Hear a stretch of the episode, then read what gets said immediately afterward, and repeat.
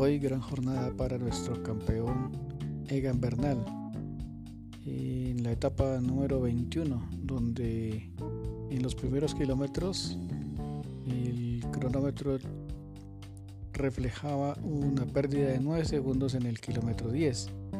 En el kilómetro 20 iba perdiendo 23 segundos y al rematar la etapa logró un buen margen de diferencia donde solo perdió 30 segundos de su inmediato seguidor que era Caruso.